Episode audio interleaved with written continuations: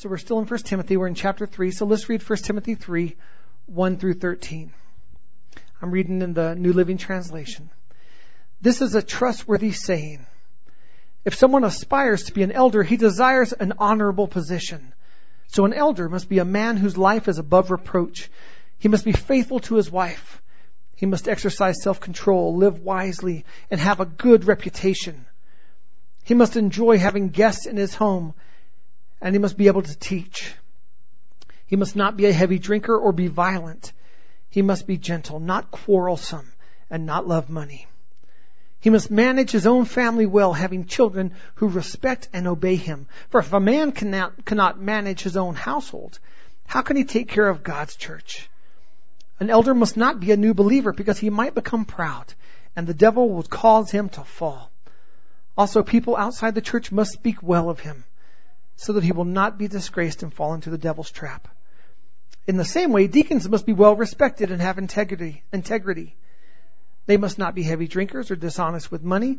They must be committed to the mystery of the faith now revealed and must live with a clear conscience before they are appointed as deacons, let them be closely examined. If they pass the test, then let them serve as deacons. In the same way, which means everything I just said also applies to what I'm about to say. So, in the same way, deacons, uh, uh, in the same way, their wives, also translated as the women or the women deacons, in the same way, their wives or women must be respected and must not slander others. They must exercise self-control and be faithful in everything they do. A deacon must be faithful to his wife and he must manage his children and household well. Those who do well as deacons will be rewarded with respect from others and will have increased confidence in their faith in Christ Jesus. That is quite a bit of valuable scriptural goodness, and, and, I, and it's going to take us a few weeks to to patiently go through and teach on those things. But I just kind of wanted to to start us off with those things. As we're reading that passage, um, I want us to keep one thing um, in our minds. Um, when we read those things, that is a standard that Karen and I have to be held to. As as elders uh, are called and, and anointed in this church, that's a standard they're to be held up to. We look at the standards of deacons, and there are standards that the Word of God tells us that we have to adhere to. Now, I'm very excited. Um, I mentioned it last week that we uh, will be setting in deacons, and uh, we will be doing that.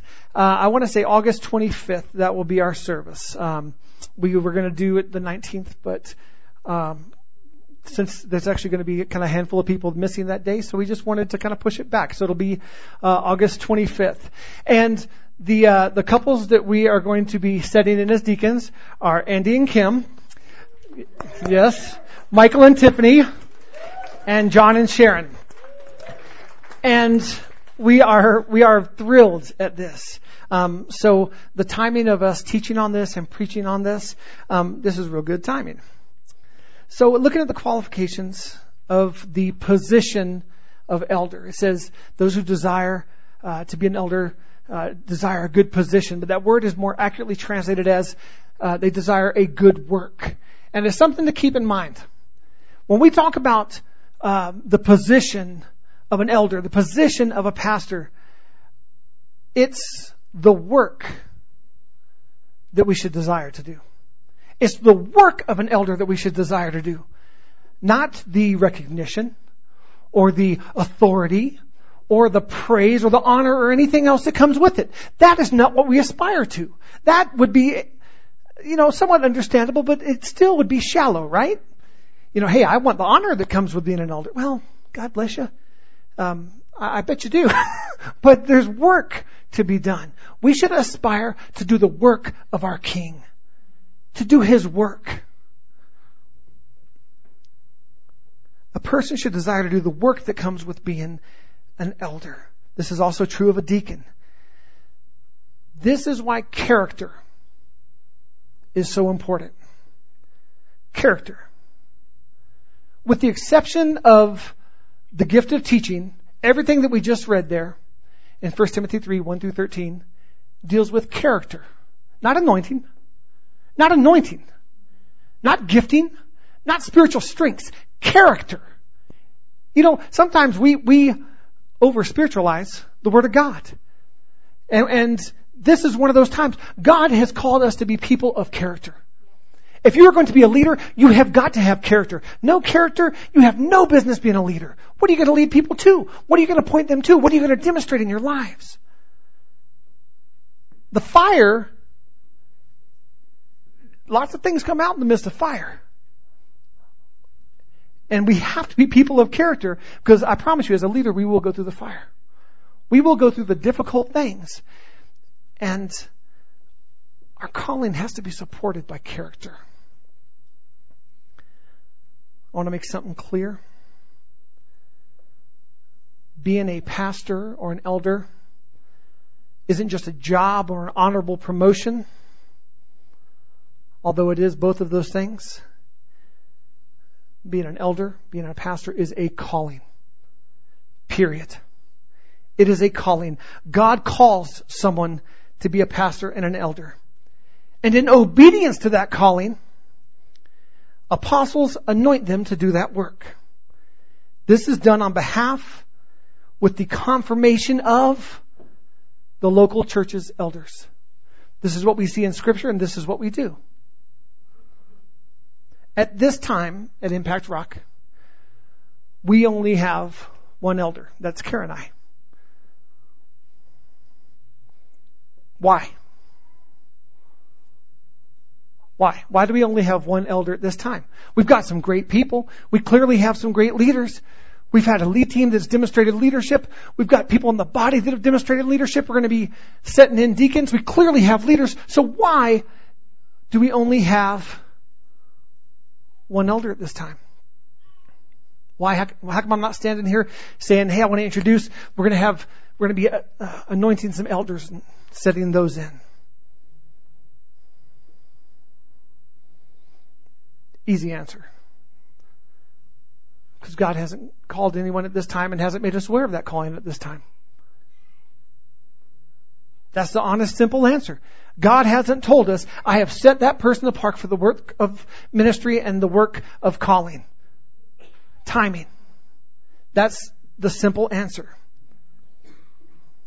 Here at Impact Rock, as we believe it should be in, in the entire body of Christ, we don't reward people's hard work or faithfulness with the calling of elder.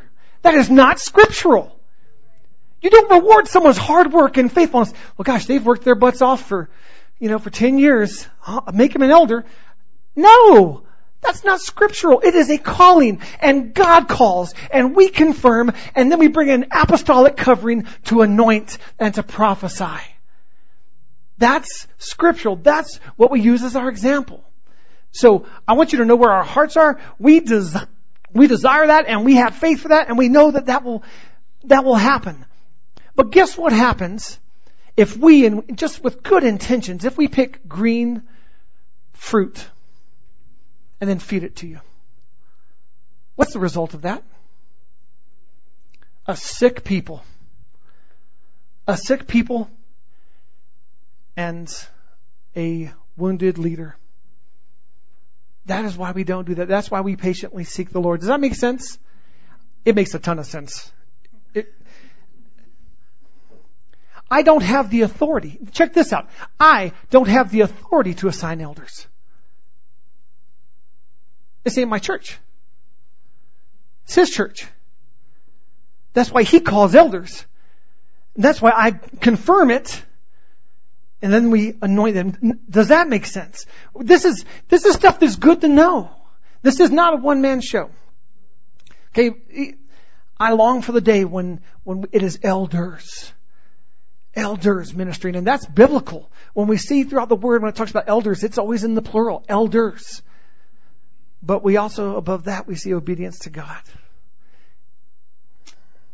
Amen. I, need, I should have had a joke. I need to have, baby, let me get like a, I need to have a joke page where I can be like, hold on one second, and I'll just scroll over and be like, a chimpanzee, a Ewok, and a zombie walked into a bar. I don't know. I mean, I need to have something just loaded for times like this, okay?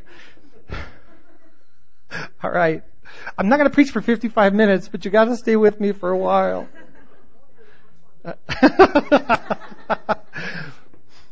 My responsibility, Kara's responsibility to you, to train you up, to disciple you, to be in relationship with you by consistently pointing you to Jesus and making everything about Jesus and searching His Word together so that we can learn about Jesus. That's my responsibility to you.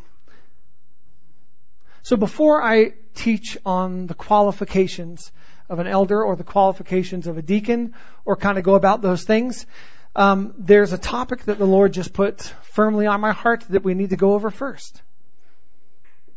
We must first look at the theme of oneness. And to do that, we must go back to Genesis to see God's original intent. That's, that's a unique phrase, God's original intent.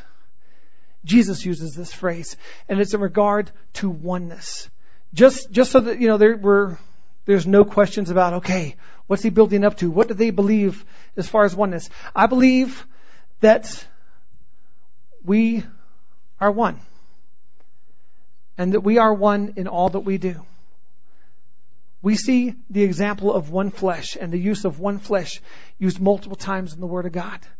And as one, with oneness, we minister together, we walk together, we serve together, we worship together, we love together, we are one. And so that's, that's what we believe. And let's look at the Word of God. Genesis chapter 2, 18 through 24 says this. Then the Lord God said, It is not good for the man to be alone. I will make a helper who is just right for him. So the Lord God formed from the ground all the wild animals and all the birds of the sky he brought them to the man to see what he would call them. And the man chose a name for each one.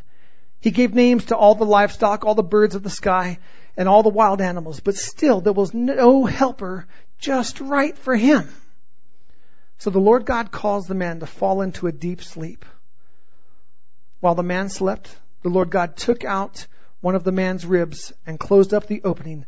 Then the Lord God made a woman from the rib, and he brought her to the man.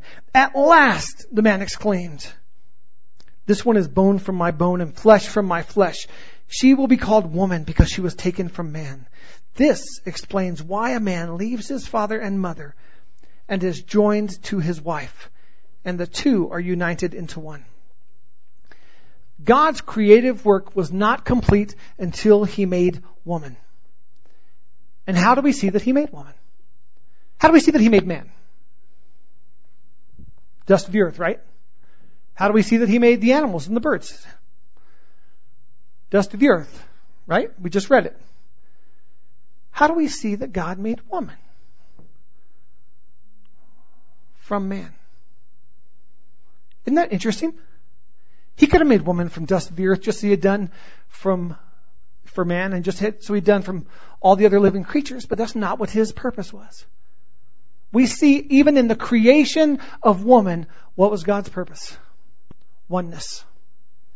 Oneness. That they would be one. Have you ever wondered why God did this?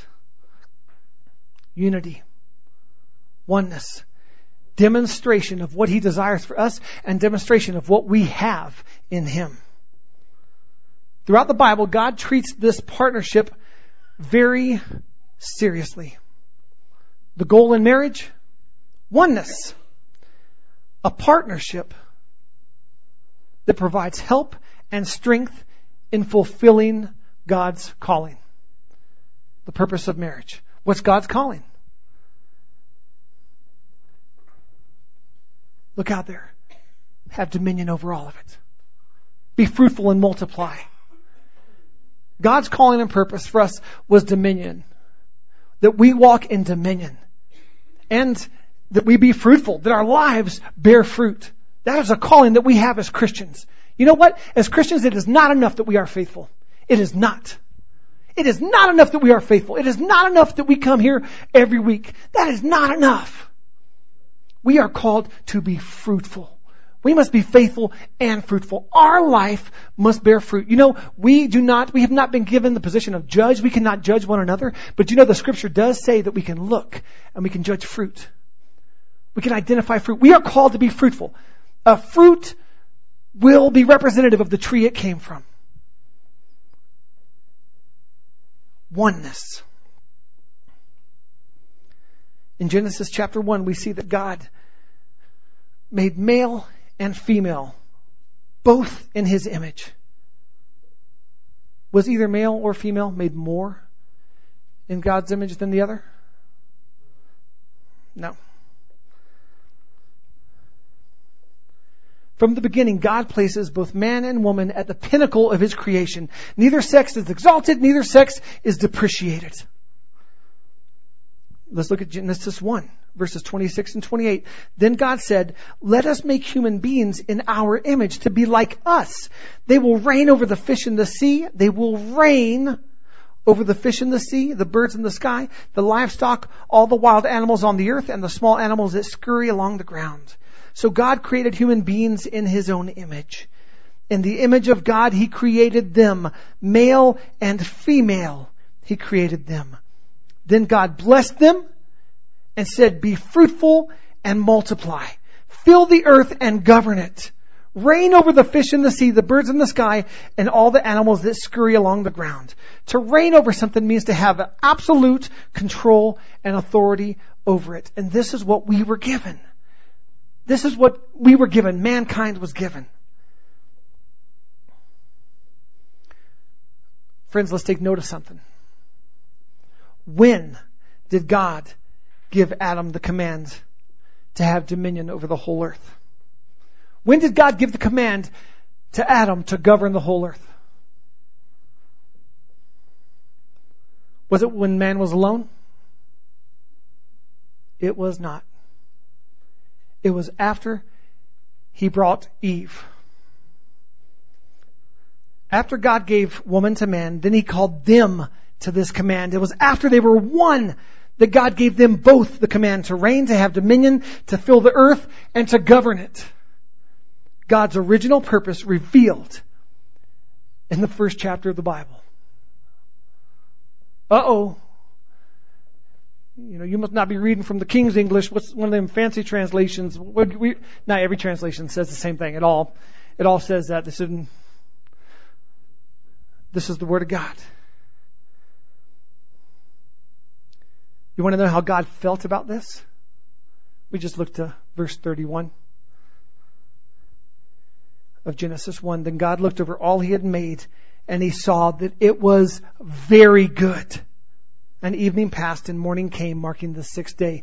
He looked over all that he had made and said, it was very good. Prior to this, he hadn't, he hadn't, he hadn't declared a very good. He had declared good. It is good. It is good. It is good. But after he created oneness, after he created man, woman, and gave them this commission, he says, ooh, this is very good.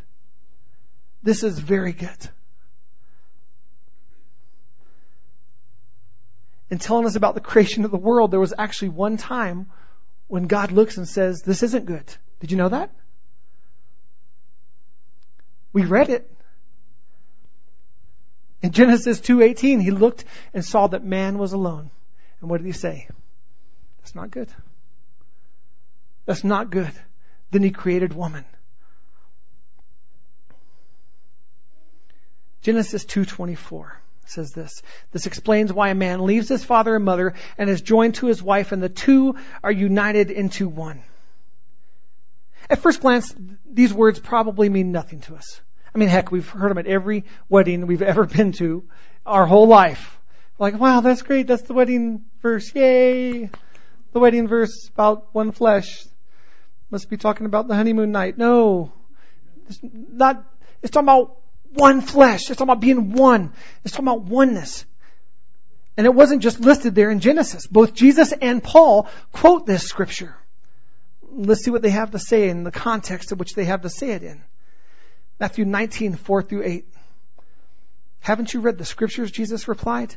They record that from the beginning God made them male and female. And he said, this explains why a man leaves his father and mother and is joined to his wife and the two are united into one since they are no longer two but one, let no man split apart what God has joined together. That's not just something the preacher says at the wedding either. This is, Jesus, then why did Moses say in the law that a man could give his wife a written notice of divorce and send her away? They asked. These are the religious, religious leaders, the Pharisees. Jesus replied, Moses permitted divorce only as a concession to your hard hearts. But it was not what God had originally intended. God's original purpose. It was not what God had originally intended. God originally intended oneness. So what does Jesus say here? Jesus says, I'm trumping what Moses said. I'm trumping what the law says because when it comes to my father, he gets his way. And so I'm declaring this is what God intended. Speaking to the religious leaders, he said to them, this is just a way to satisfy your hard hearts. This is just a way to satisfy your wicked desires. And I'm putting an end to it. See, the reason Jesus said that is because Jewish, Jewish men could divorce their wives for any reason. And this is what the Pharisees were trying to catch him in. And this is what Jesus put an end to. Men, how would you like it if our wives had the trump card that as soon as we put on five, ten, fifteen pounds, they said, sorry, you don't look like the guy I'm married. I'm divorcing you. Uh, that's not hyperbole, folks. I'm not exaggerating. Jewish men had that right. Greek men had the right. Roman men had that right. Why do you think Jesus comes and addresses it and has to talk about the issue of oneness? What about Paul?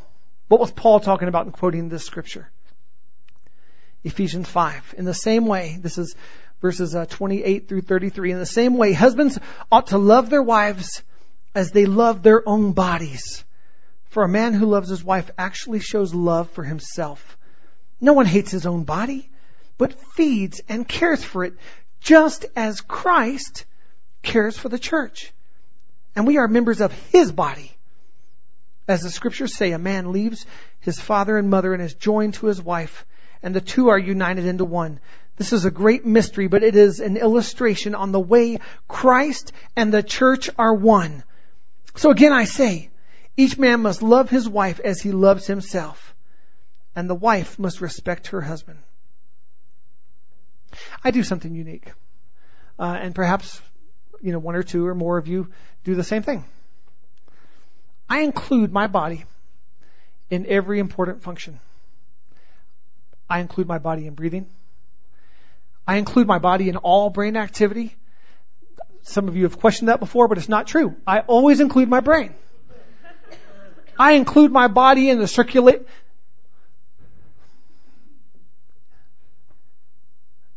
I'm being facetious.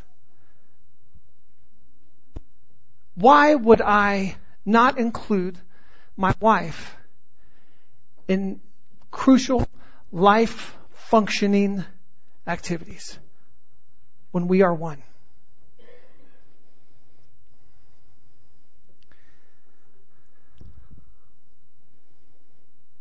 Ephesians 4 says this, always be humble and gentle. Be patient with one another, making allowance for each other's faults because of your love. Make every effort to keep yourselves united in the Spirit, binding yourselves together with peace. For there is one body and one Spirit, just as you have been called to one glorious hope for the future. There is one Lord, one faith, one baptism, and one God and Father, who is over all and in all and living through all. Verse 11 says this, Now these are the gifts Christ gave to the church, the apostles, the prophets, the evangelists, and the pastors and teachers. Their responsibility is to equip God's people to do His work and build up the church, the body of Christ. Ephesians 4, 15 and 16. Instead, we will speak the truth in love, growing in every way more and more like Christ, who is the head of His body, the church. He makes the whole body fit together perfectly as each part does its own special work. It helps the other parts grow so that the whole body is healthy and growing and full of love. I want you to know in in teaching and preaching on leadership, I could have I could have chose the topic of headship because you know what? We believe in headship. We talk about the body. We believe in headship. Christ is the body of the church. And in the family, the, the husband is the head of the family. In my family, in my marriage, I am the head of the family. We believe in this. It is scriptural and we believe in it. But my friends, far too often we've used uh, headship as a trump card over oneness. What does that mean as the head? I'm responsible to God.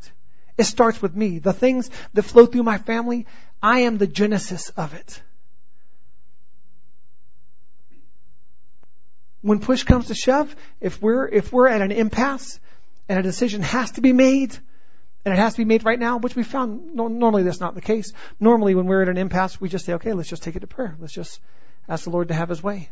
We don't got to make this decision now. And we'll come back and we'll talk and we'll pray and we'll make a decision. And we normally do that together. That's the honest truth. Huge majority of the time we make that together. But there are times when that decision has to be made now. Guess who makes that? Kara. I'm just kidding. I make that. Why? Because we believe in headship. But we believe in oneness and we see it in these scriptures. There's one Lord. There's one faith. There's one God and Father. There's one church. So how can we bisect his one body? How can, how can we bisect it and say, uh, for this portion of the body, women, you can only uh, minister or affect this portion? That contradicts oneness. That, that, that contradicts the scripture. We are all one. What did Paul say in Galatians 3? Verse 28, there's no longer Jew or Gentile, slave or free, male and female, for you are all one in Christ Jesus. One body, not two or three. There's not a female body and the male body, we're one body. When it comes to the gifts, God alone chooses whom to call and whom to give gifts to.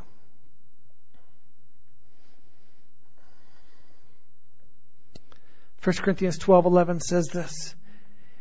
It is the one and only Spirit who distributes all these gifts. He alone decides which gift each person should have. He alone decides which gift each person should have.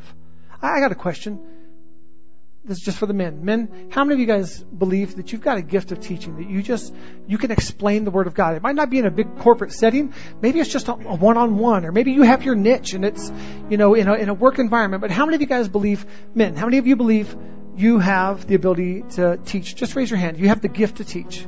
Okay? Thank you. Women, same question. Why wouldn't I ask you the same question? Women, how many of you feel like you have the gift to teach? You have the ability to express and to convey and to teach and to shed light on the Word of God. Thank God for that. One body. He distributes the gifts, right? He alone, right? Peter was pretty astounded by this when he had a nap. Lord showed him a dream blankets came down. I, I think it wasn't blankets at all. I think it was tablecloths because there was all this food and God's like, take and eat. And he's like, no, it's unclean. And God's like, don't anybody call unclean what I have made. No man call unclean what I have made clean. A Gentile man's going to come to you. You're going to go minister to them. Peter went to the house of Cornelius. They were all saved. They were all baptized. They were all baptized in the Holy Spirit. They all spoke in tongues. They were like, Peter, Peter went back to the other disciples going, what can I do? God gave it to him. He didn't, he paid no regard for my prejudices. No regard at all. And he gave him the same thing he gave us. How cool is that? How cool is it that God pays no regard for our prejudices? Ephesians 4:16 He makes the whole body fit together perfectly as each part does its own special work. It helps the other parts grow so that the whole body is healthy and growing and full of love. What a great scripture. Acts chapter 10 in reference to what I just said about Peter coming back from the house of Cornelius. Then Peter replied, I see very clearly that God shows no favoritism. In every nation, he accepts those who fear him and do what is right. in two weeks, uh, friends of ours, Russ and Mary Doty, will be with us, and Russ will be preaching, and Russ is awesome. Uh, I'm so looking forward to it.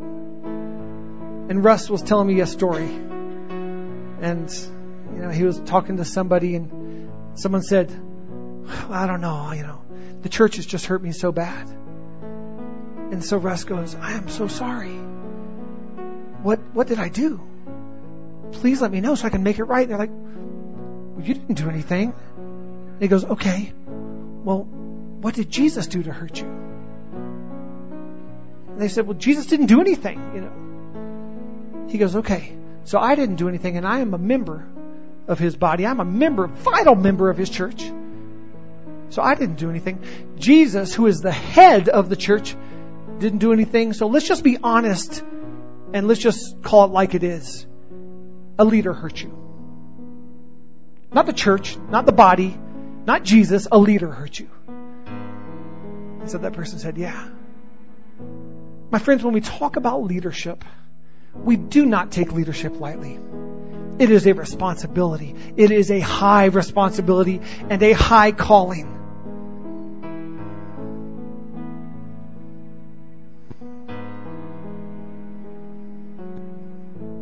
That calling can be used or that calling can be abused. As a leader, God gave me something amazing to help qualify me to do this work, to help equip me to do this work, to, to be a leader, to be a good leader, to be a great leader. Do you know what that is? The artist formerly known as Kara Camille Johnston. He gave me Kara.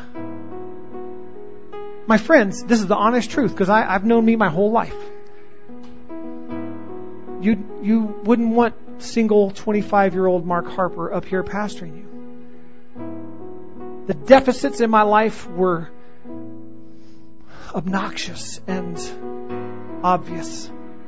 So what does he do? He gives me a helper who makes me a better man and points me to Jesus and I point her to Jesus and I make her a better woman and those deficits I have they just they just fit like a puzzle piece. Why?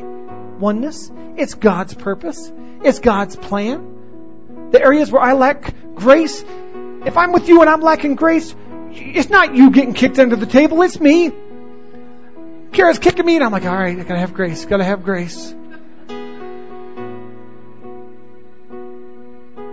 Oneness. So when we talk about leadership, I promise you, my friends, I'm a much better leader over the last 15 years than I was any time prior. Oneness. What do we believe about leadership? We believe what the Bible says, and one of the things that it says was that his original intent was oneness. Why do you think the enemy tries so hard to bring division?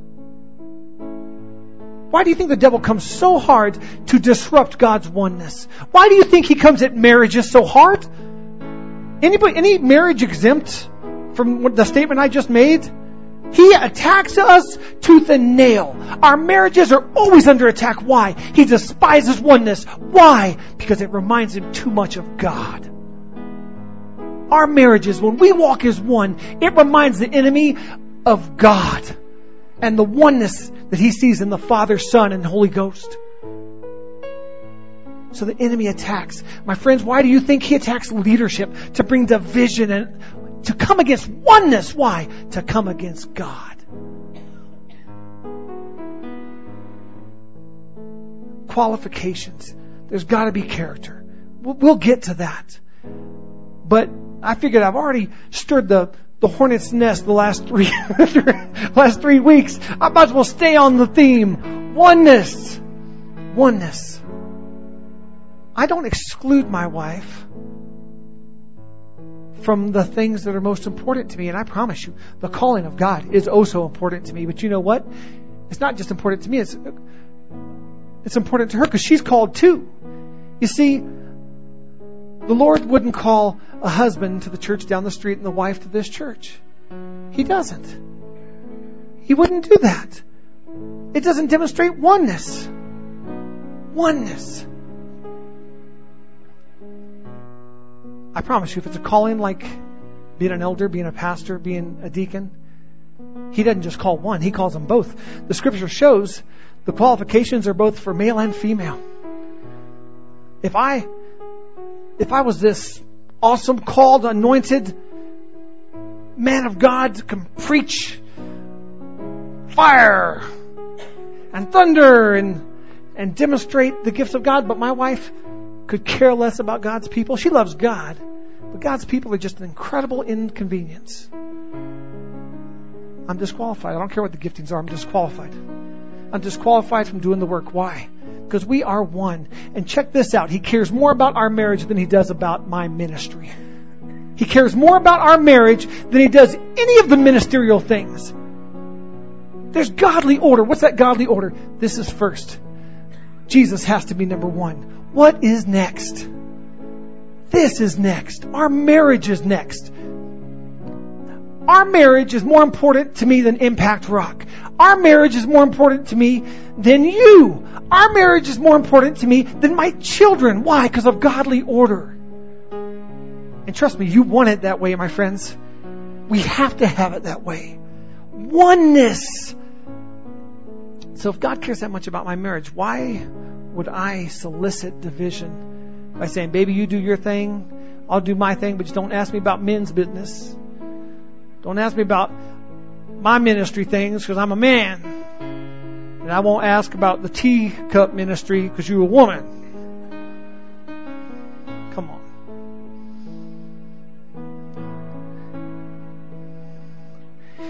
As leaders, we demonstrate and preach unity and oneness. And in doing so, what's the result? God's body is strengthened. Let's pray.